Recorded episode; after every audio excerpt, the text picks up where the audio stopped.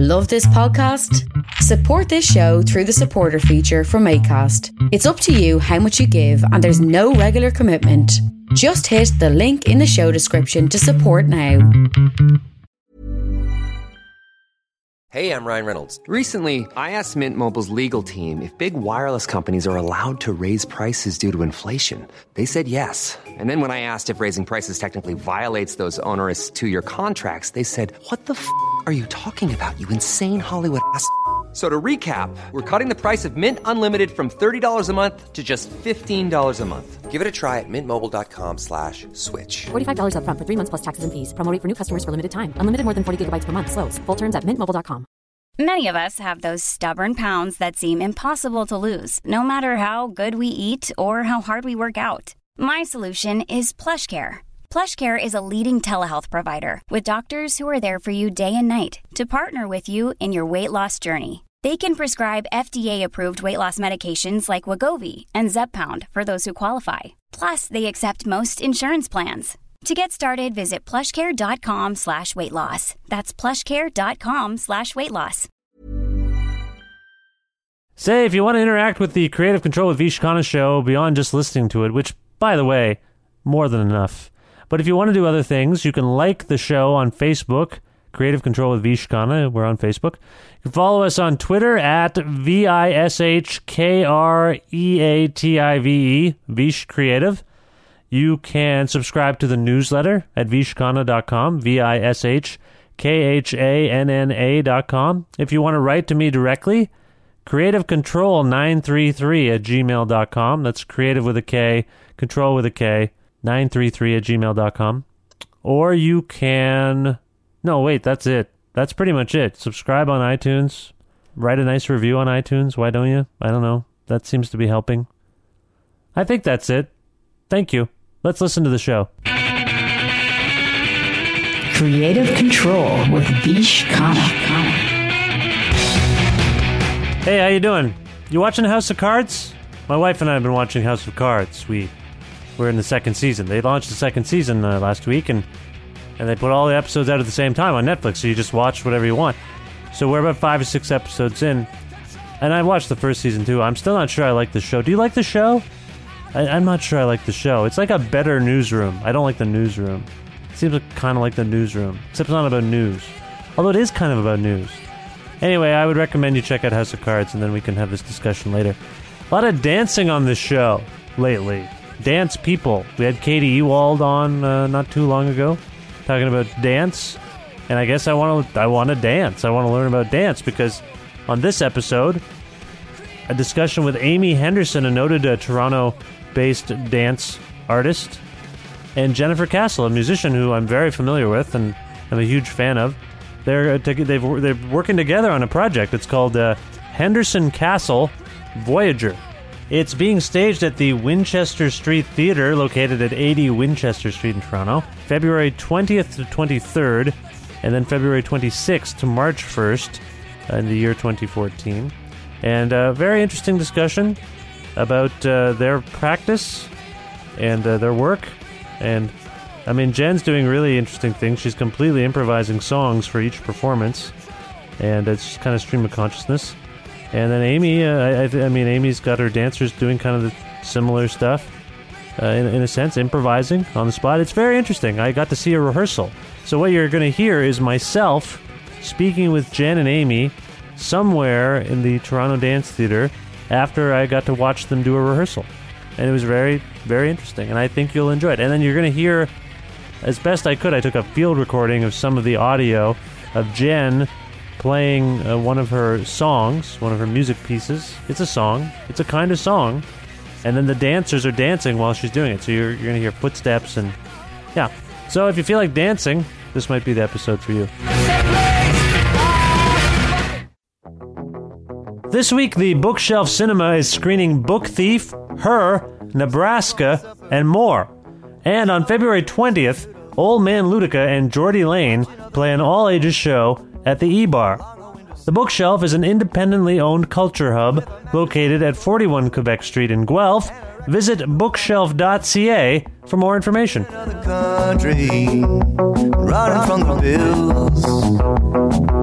If reading books was money, if spinning records was investing, if drinking was consulting, baby, we'd be rich.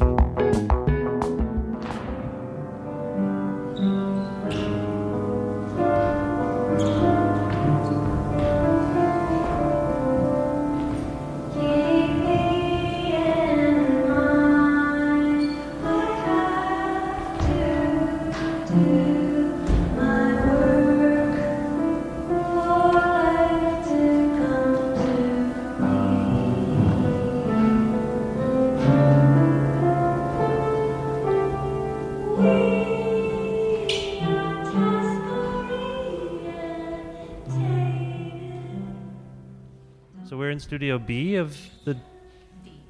D. Oh D! I said st- I said Studio Boom. I thought I was being very clever. Studio mm. D Studio Studio Doom. Studio Doom. Studio.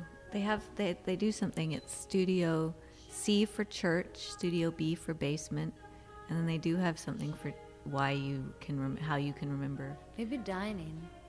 Because the kitchen's right there. Could be like studio. Studio Dining. Dining. That's pretty good, Jen. You're on a roll already. Thank you, yeah. Throw So them there. we just saw, uh, or I just witnessed this amazing. Uh, I guess it's a rehearsal. Do you use the term rehearsal in the dance world? Yeah, we we do.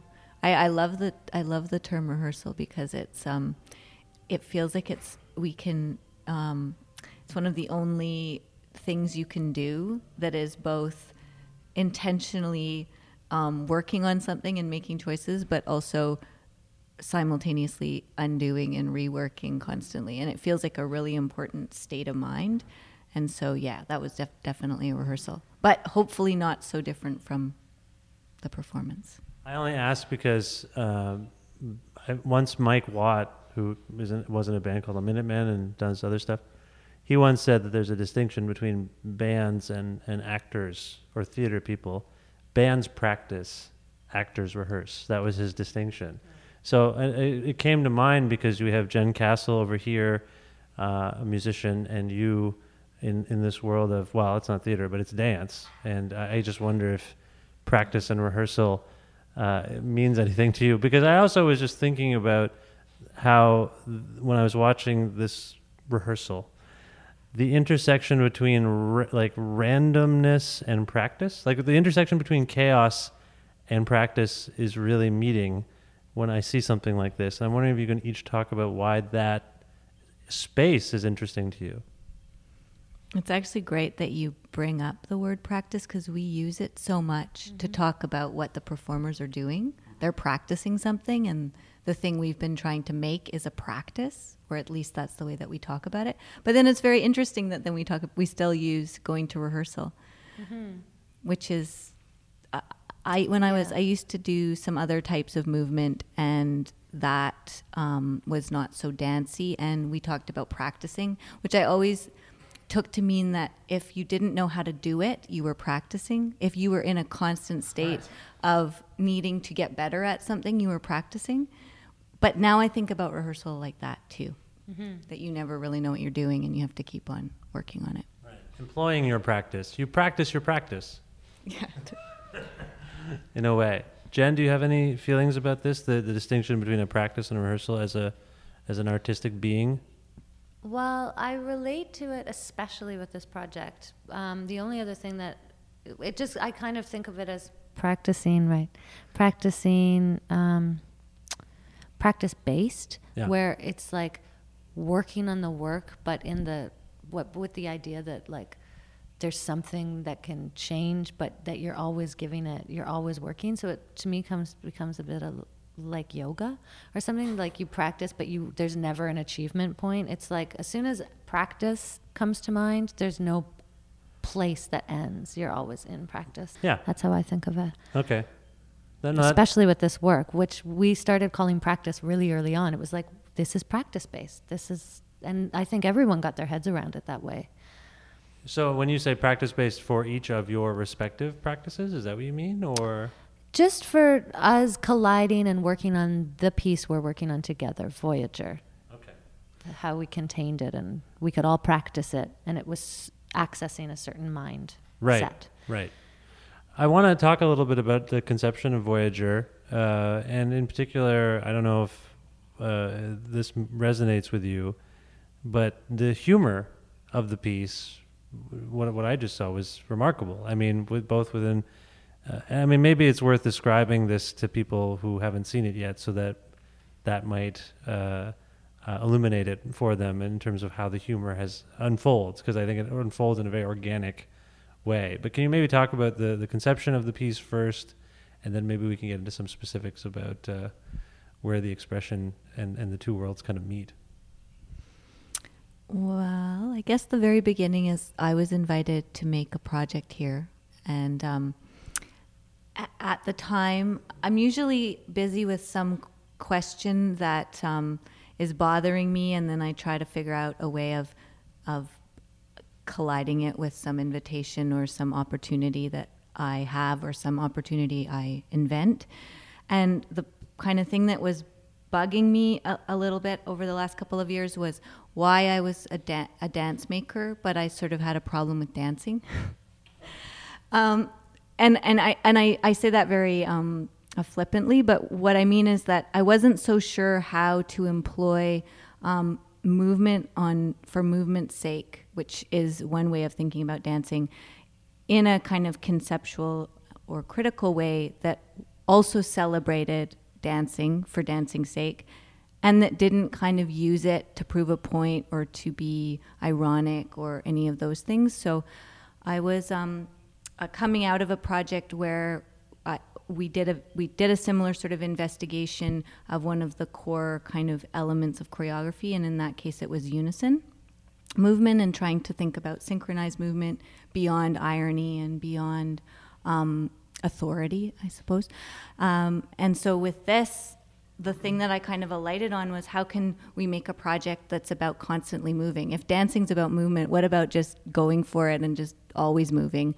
And then and then for some reason what came to mind when I thought about a collaboration that I thought would fit this was a songwriter because of the way that I understood songwriting to kind of contain um, a, a, kind of like approach to to to maybe a kind of poetry that that that would would emerge over the, the course of making a song, but then also something that had a kind of like um, integrity in and of itself. And I think I was trying to understand also how to approach narrative in a dance, and songwriting seemed to be a way to um, encourage that while also uh, al- allowing some kind of like abstractions and poetry to exist at the same time. So that brought me to invite Jennifer.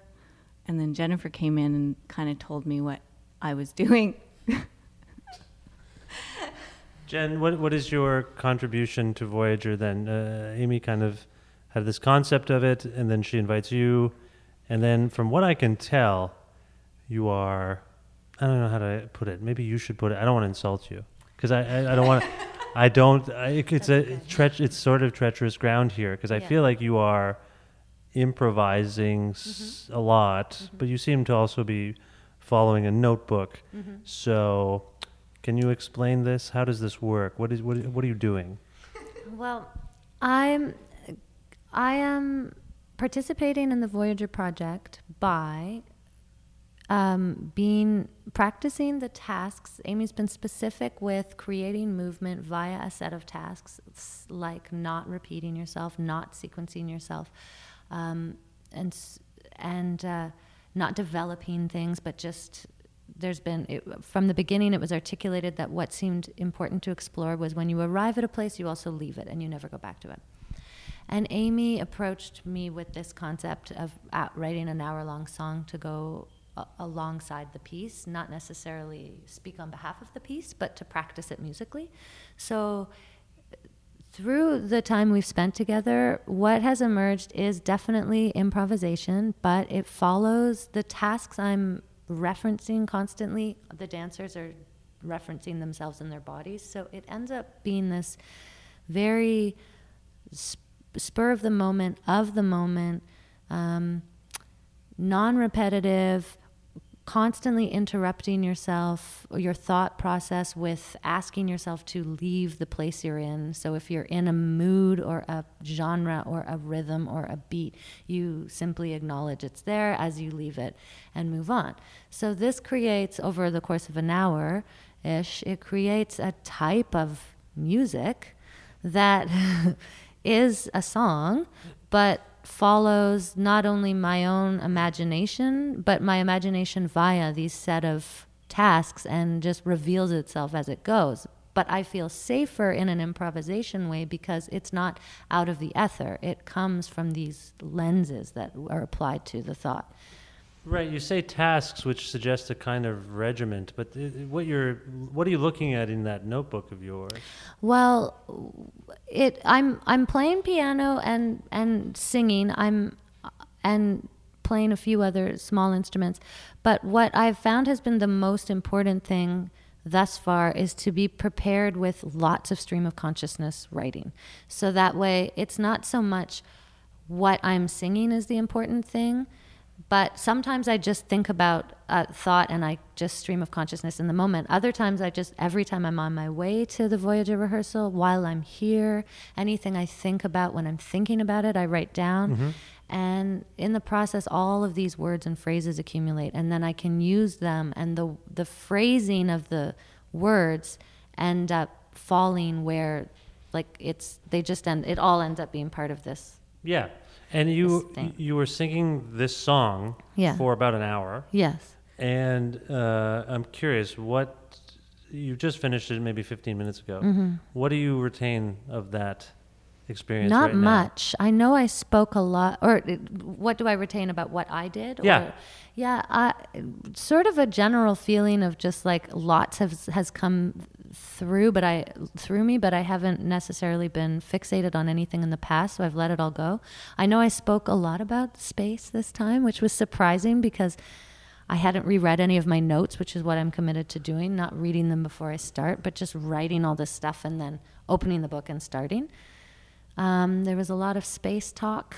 Literally, today. like outer space. Outer space okay, talk yeah. and um, uh, you know things that I think about and things that the things that are triggered by these sets of experiments just end up coming to light and it's interesting.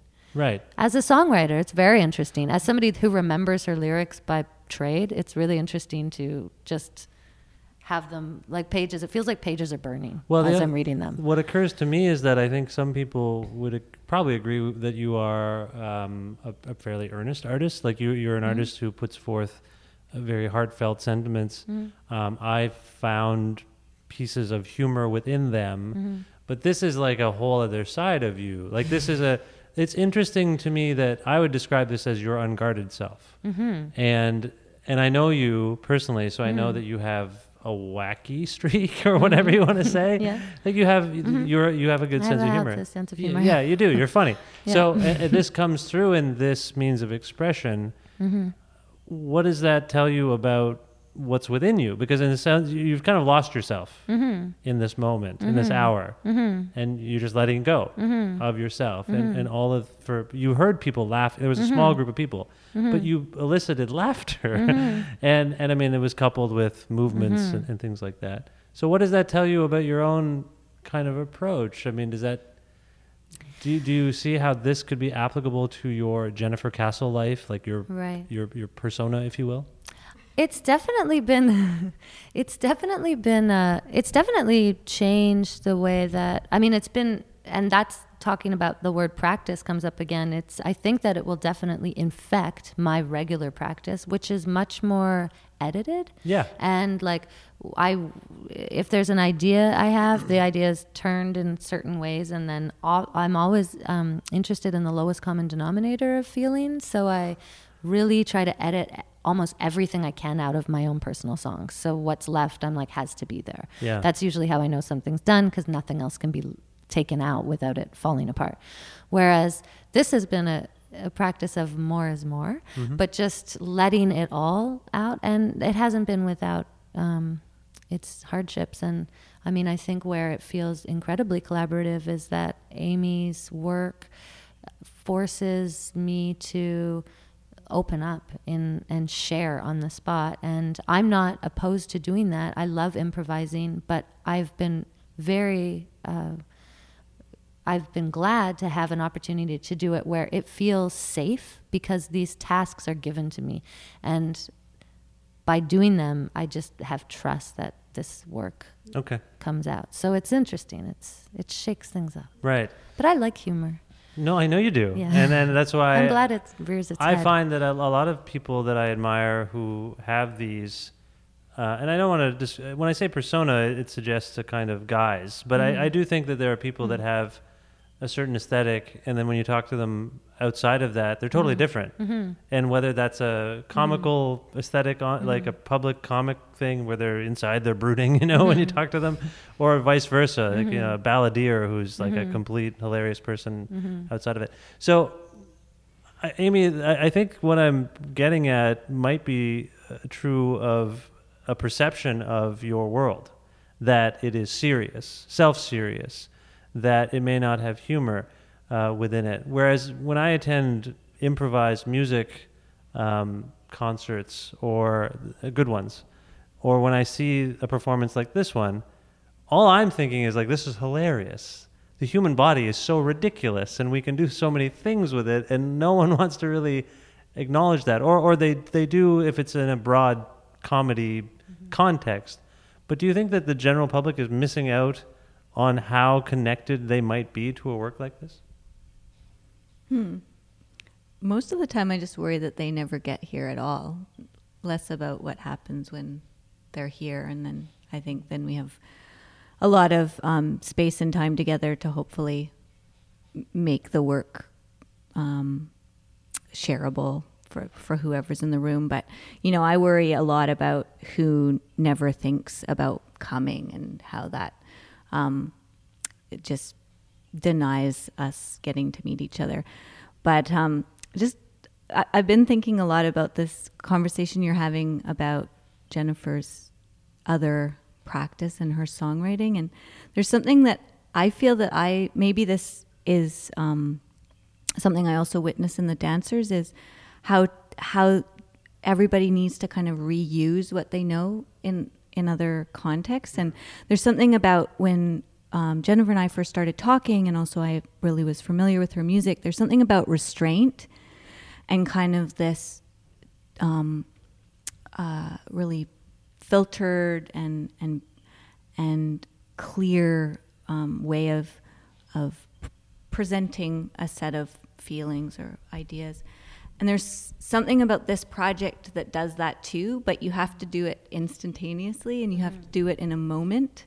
And so then the collection of all of those moments is is there's a kind of abundance in them, but in each moment one has to make a set of very quick decisions that that for me really use everything Jennifer knows about making a 3-minute song mm-hmm. except for it's in this kind of like tiny little space.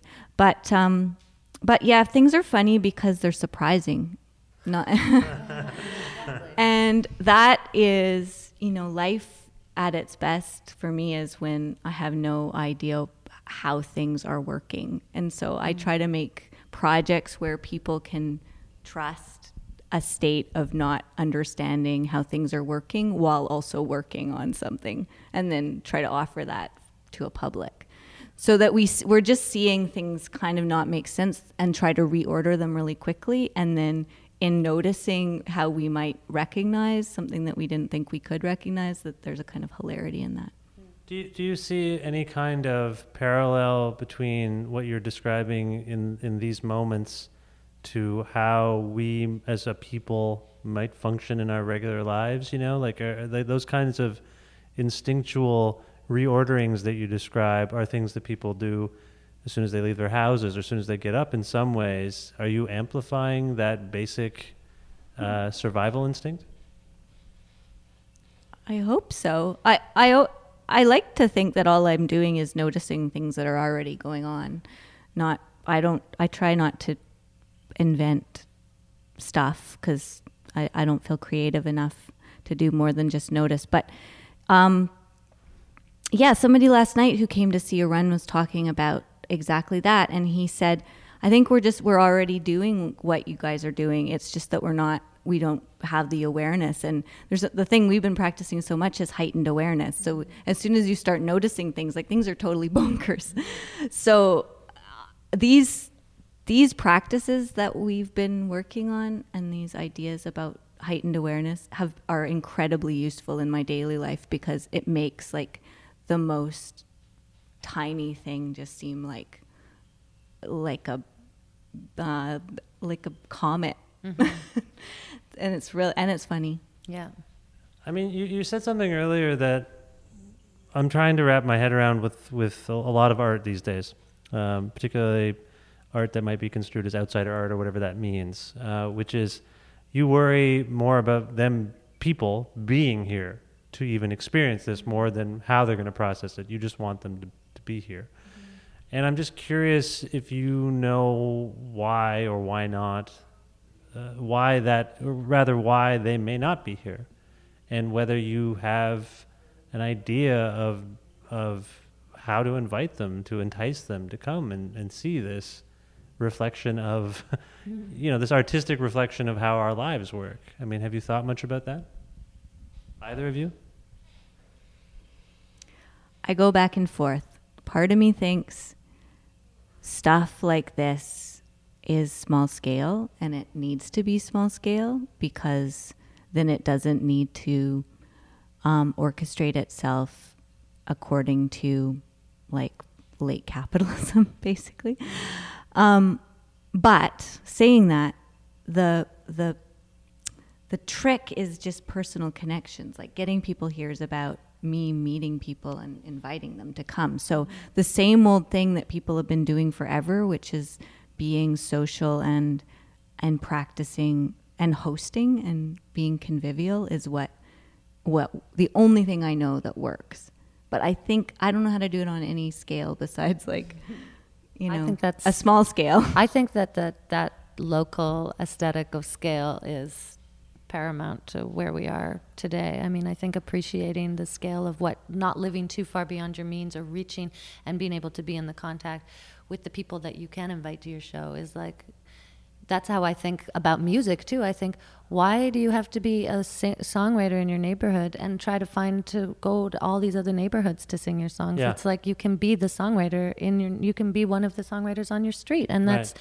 that's how it's always worked with music and art is we've reflected art artists reflected the the culture around them and the cultures were smaller and more, you know, local But there's a tendency for external people external to a situation or a scene or, or a happening to not really glom onto it until Mm-hmm. it seems to have its own momentum or ambition. Um, oh, you know, everyone's talking about this thing. Mm-hmm. I mean, everyone in our case would be what the media, these sorts of things. I guess I'm curious how you measure or. There's never been a faster or easier way to start your weight loss journey than with PlushCare. PlushCare accepts most insurance plans and gives you online access to board-certified physicians who can prescribe FDA-approved weight loss medications like Wegovy and Zepbound for those who qualify. Take charge of your health and speak with a board-certified physician about a weight loss plan that's right for you. Get started today at plushcare.com slash weight loss. That's plushcare.com slash weight loss. plushcare.com slash weight loss. Hey, it's Ryan Reynolds, and I'm here with Keith, co star of my upcoming film, If, only in theaters, May 17th. Do you want to tell people the big news? All right, I'll do it. Sign up now and you'll get unlimited for $15 a month and six months of Paramount Plus Essential Plan on us. Mintmobile.com slash switch. Upfront payment of $45 equivalent to $15 per month. Unlimited over 40 gigabytes per month. Face lower speeds. Videos at 480p. Active Mint customers by 531.24 get six months of Paramount Plus Essential Plan. Auto renews after six months. Offer ends May 31st, 2024. Separate Paramount Plus registration required. Terms and conditions apply if rated PG. Whether you can kind of articulate what your ambition level is for something like this. It sounds to me like you're trying to be reasoned and, and, and, and realistic about it, but at the same time, you want people to see this thing. Mm-hmm. So, how do you, what is the ceiling for something like this, or why would you put a ceiling on something like this? Because I think when I see it, it's enriching. Like it's, it, it would enrich anyone who sees it. I feel like that too. I feel like it makes muses, musicians out of all of us and dancers out of all of us. It's the sort, sort of work that you recognize yourself within because you recognize thinking and you recognize movement and you see those processes happening. And so it's, I mean, I love, it's, it, it's interesting to watch the type of dance that shows you all the things you can't do with your body. It's incredibly rich to watch the dance that makes you feel like you might be a dancer, or or you might know a thing or two about movement. After all, That's th- that's just it. When I see this, it seems, and this is not to shortchange or undermine anyone's practice. I, I, I, as someone who maybe can has worked within the arts, I guess, uh, or in artistic practices, can kind of understand or comprehend that there's been a level of work and practice. Absolutely. we keep using the word practice, Yeah. but um, at the same time, when you watch it, and if you don't have that consideration, you just be like, what, "What's the big deal? What's the like?" I mean, I, uh, well, I mean, the one guy did the splits today. That was pretty magical to me. But I mean, there's all sorts of physical things going on that are beyond me. Mhm. but a lot of it seemed, uh, I don't know, intuitive, like Mm. just happen happenstance movements that. I just didn't think the body moved that way, Mm. and I would think that would teach anyone about how the how your mind works or how their minds work, hmm. like the dancers, the the, the singing. It's just interesting hmm. for people who are interested in the way humans function. yeah. So why why aren't more people interested in this?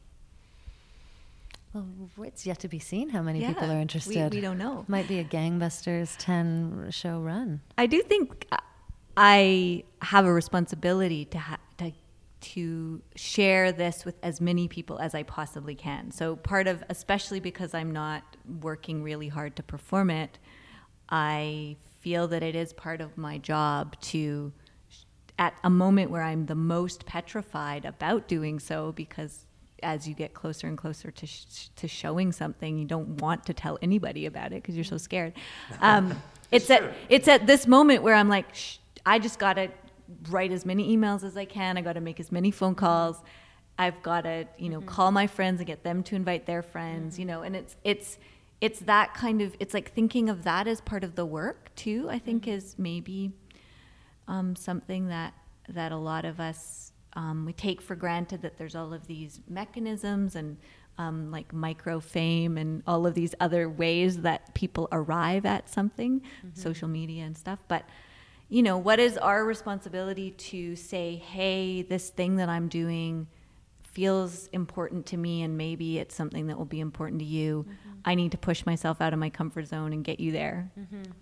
But you're you're also, uh, from what I understand, I mean, I'm I'm only recently becoming more acquainted with you and your work. Jen, I know rather well, um, but uh, my understanding is that you are uh, a very highly regarded in your field, if in your in your realm. What do you want me to call it? In your practice, Discipline, yeah. in your discipline, and uh, and you know, if if you wanted to, I suppose you could make a life of, for yourself a successful life for yourself, maybe in Europe, you know, maybe in a place that is more, I don't know, understanding, more supportive. What is it about? Well, I guess what keeps you in Canada, and how would you compare those two environments? Uh, or, or and I'm just saying Canada and Europe, but maybe I guess North America versus Europe. Uh, how would you compare the kind of appreciation level for what it is you do? Well, I I really I I've I, I've gone around and lived in some other places and there was something about when I came to Toronto which was a place I never thought I would ever live, let alone visit because I grew up on Vancouver Island and I went to school in Montreal and Toronto is the place you skipped. Um, and when I came to Toronto, and it took a couple of years to feel this way, I just had this overwhelming feeling that it was worth it to make art here and the kinds of connections and the kinds of people that I was working with and continue to work with felt like they nourished a part of me that I've, I haven't found happens in other places. And also was a place where I could invite um, collaborators to come and work with me. And Toronto kind of was like, hey, you can stay here and be here. And it's almost like a kind of like, uh, like bad parent kind of thing. It's like, it's not really taking care of us, but it's somehow allowing things to happen and I've always felt that there was space for me to do my work here and maybe one of the reasons why I've left other places is it felt a bit like tight or competitive. Sometimes I feel lonely in Toronto making making the kind of work I make, but loneliness is not necessarily a bad thing. It means you have to kind of like reach out, Mm-hmm. try to find other friendly people. Okay, well that that's Toronto, but do you think that there's a general perception or misperception of your work in this country? Is there something that you kind of have a sense that we're we've been talking a lot about trying to galvanize people around the idea of this, this piece, for example. But would you say that that's symptomatic of something larger uh, about your work? Not my work, just kind of contemporary art. Mm-hmm. Hmm. What does it say about contemporary art and the perception or appreciation or lack of appreciation for it? Hmm. I don't. I'm not sure. There's a a lack of appreciation. It just feels like the amount of appreciation there is is small scale, and so it seems like we want things to be to function and to be regarded on particular scales.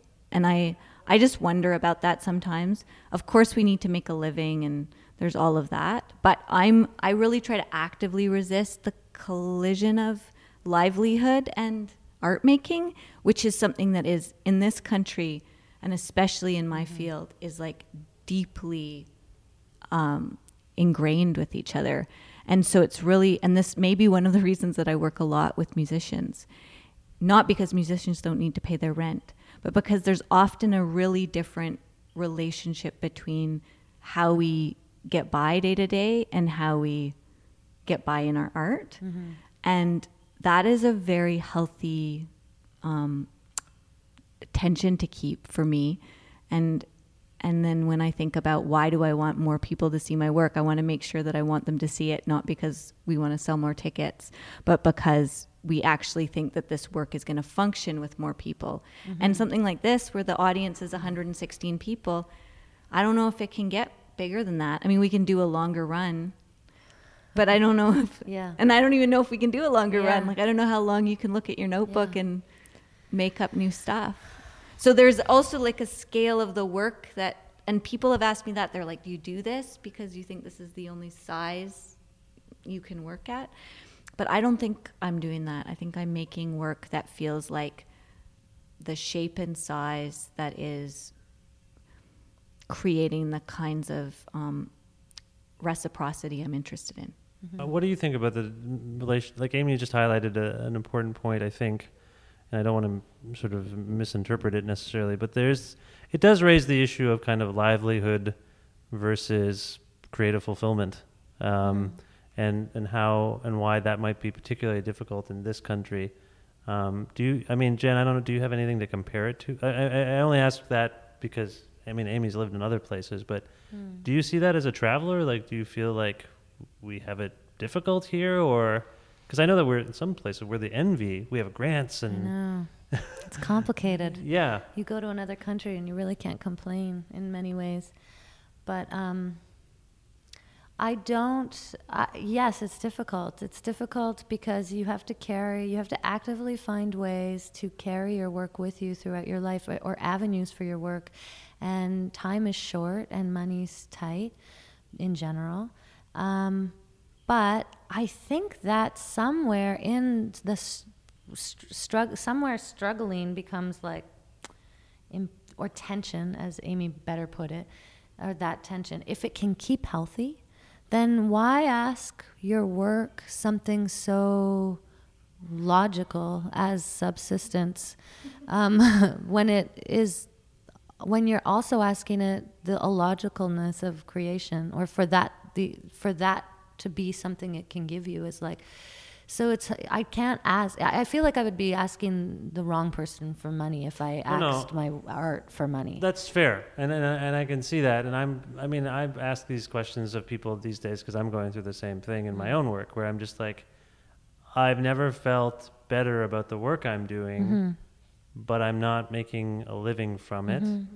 And then, but the work itself demands the time that I used to make a living from it, and now mm-hmm. I don't quite make the living I did. Mm-hmm. And, but it requires that time. If I did something else, I would just be like, I can't wait to get back to doing the thing I Mm-hmm. really need to do. It's within me to do it. Mm-hmm. You two both have that within you. How do you reconcile that with the reality of living and the fact that it's not something that's appreciated enough? I mean, when I say, what am I saying? I guess I'm hiding the idea of like, no one is paying you enough money to do what you need to do. And why is that's and it's a very crass question on some level, but it is important. And I don't know if it's a uh, there's a general sentiment in this country when I talk to my fellow, you know, workers in the in creative work who do creative work. But there just seems to be this like, I don't know what's coming. I don't know what's going on. Yeah, that's the general is- sentiment. Yeah, is that how you feel? Yeah, I mean this this situation we're in right now is pretty wonderful, and Yeah. we're being treated wonderfully and have a lot of Very supported. Mm-hmm. opportunities, and we're supported. So it's like, I guess what you kind of have to be okay with is this um, this uh, temporary kind of status of a project, which Mm-hmm. then again brings us back to the practice that we've been making, which Mm-hmm. is how to sort of be okay, completely um, invest all of your curiosity and all your interest and desire in the only in the moment that you're in at this very 2nd Um, is there a way to kind of like on a macro level do that so that I can be satisfied and um, and deeply uh, engaged with whatever it is that I'm doing right now. Because my problem is that I get into this forward thinking thing where I worry about next week or next month or next year, which isn't very productive no matter what. I mean, it's just kind of not. It's kind of checking out. So Yeah. I try to learn a lot about living from these projects because absolutely. because they they on the kind of like the body in space like just doing stuff feels like it's like as grounded as it gets in terms of like rules about how you might go about doing a bunch of other things. So i just spin out. I get kind of mm-hmm. wigged out about the future and like people who are a lot more secure than canadian artists or less secure also get worried about the future so maybe Yeah, maybe it's just- I, I'm just used to consistency, and it's funny that well, that's what we're talking about. Ultimately, Mm-hmm. we're talking about consistency in any regard, and it, it does strike me that when I watch Voyager, it seems to be its strength is its lack of consistency. Hmm. So it's kind of this weird reflection of your, not only your practice but your methodology almost. Mm-hmm. Deep, deep stuff, eh? Yeah, consistency and inconsistency. You know, Mm-hmm. it's like a pride. That piece is about keeping on, keeping on in Mm-hmm. a way, right? But in this way that there's no there's no foresight in it. So it's also like very easeful. Maybe that's. It seems to be what's going on. I feel like everyone's looking, living in the now a little bit, Mm-hmm. and that now can comprise, you know, very heavy-handed Mm-hmm. aspects, like heavy-handed aspects of the past.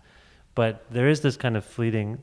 I don't know. It's almost apocalyptic what we're talking about. It's almost well, like a and if end it is, times sort of it is sentiment. end times, but like or or end time sentiment, but it's an opportunity, I think, to reinvigorate the word work, which has been so uh, distorted in our society. I think that what I see is a willingness to work, but not but to divorce work and job and what they mean and that you know i understand we have to work but how much i wish a job on no one but i wish the ability to work for everyone because from the work we get our lives from the job we are kept from our lives and or the things we need to do socially or culturally to take care of each other Yeah.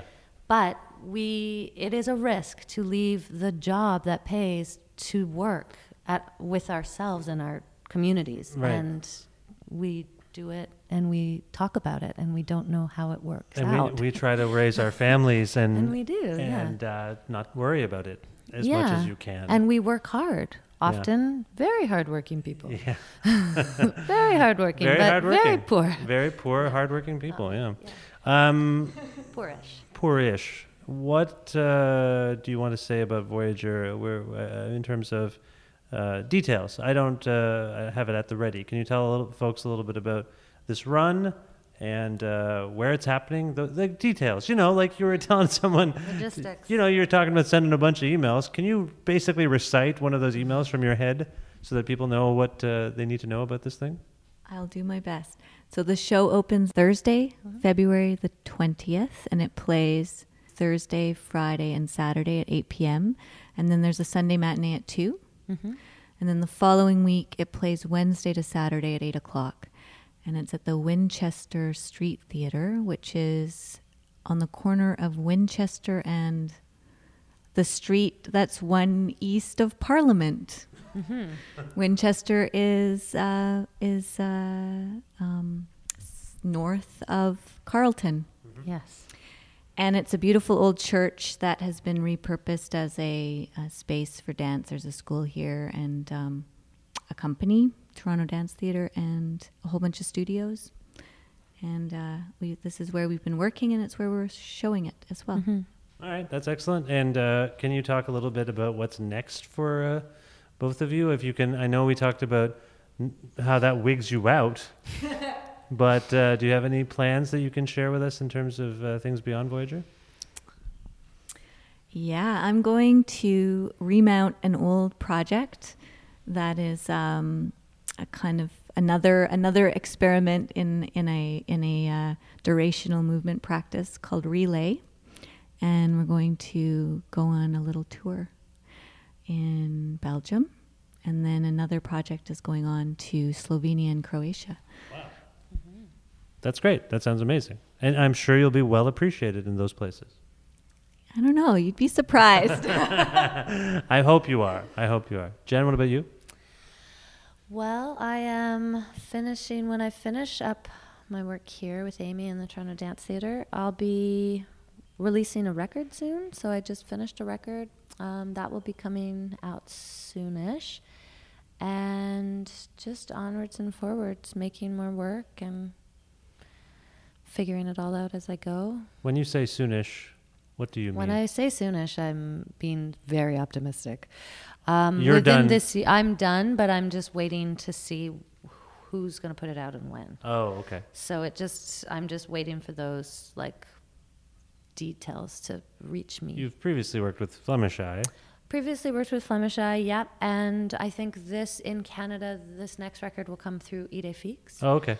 Um, for proximity's sake. Right, Toronto. They're- Yeah, it just you know it's it just makes more sense. You worked with them for Deloro, the, the And the- I worked with them for Deloro. Another band, yeah. Yeah.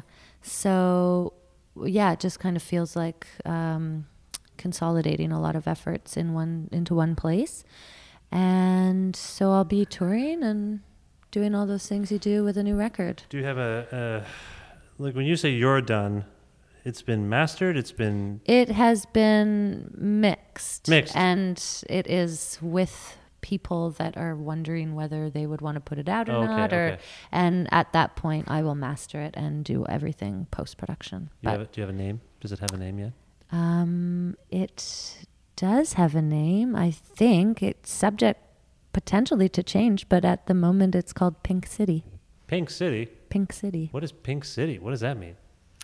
You'll have to find out. you have to go deep in that record and Is find out. Some kind of concept I think it means something to everyone. Yes. it's named after a song It's named after a song Yeah. by, by you. by me. You named it after your a I song. named it after a song So I wrote you that na- appears on the record. You named it. I named it. Okay. It's named after something I named. Yeah, it's Okay. exactly. It's named after something I named. well, it's great. I, I wish you all the best of luck with this uh, with this Voyager. It was really Yeah. a pleasure to speak with you both, and uh, yeah, I just wish you the best of luck. Thank you for your Thank time. you. Thank you for coming. Thanks so much. Yeah. Oh, Jen, you're you're a musician. Yes. Should we go to a song from one of your records? You might as well just. Maybe we should. Mm-hmm. What what should we go to? You pick anything. I think I Um, probably have it. Uh, uh, anything. Is there something like recent or new? What's the most recent thing that people might have heard? The most recent thing would probably be something uh, from my last record. Um, so play anything off that, or if you have a clip or anything from what you just saw or I heard. do have a clip. Should I you play could, that? You could run a excerpt and entice the people. I have no idea what it sounds like because I just held some microphones up in the air. Mm. But I, let's go with that. Yeah. This is play, so, play play a snippet from Voyager. The the play a piece of music that will never be replayed again. Can you um, can you just for the benefit of nothing really name the piece that I'm about to play that you don't know what it is and I don't know what it is?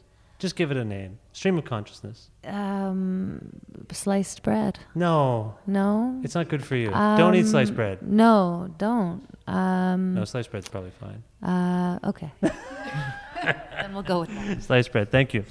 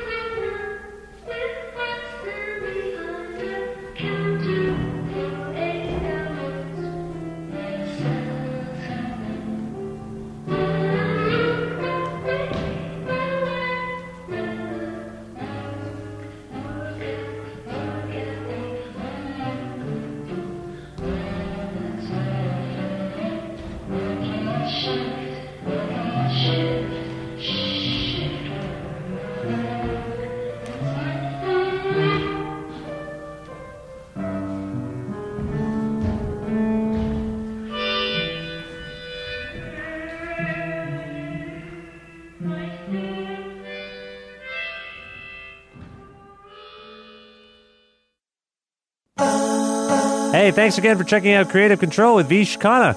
You can email me about the show at creativecontrol933 at gmail.com. That's creative with a K, control with a K, 933 at gmail.com. You can also follow our Twitter at Vish Creative, V I S H K R E A T I V E. And you can also like our Facebook page. A version of this show airs on CFRU in Guelph every Wednesday at noon Eastern. And you can listen to that online at CFRU.ca or if you're in the KW region at 93.3 FM in Guelph. You can also sign up for the weekly mailing list for the podcast and the, and the show at vishkhanna.com and subscribe to the podcast on iTunes. I believe that is everything I wanted to tell you. Thank you once again.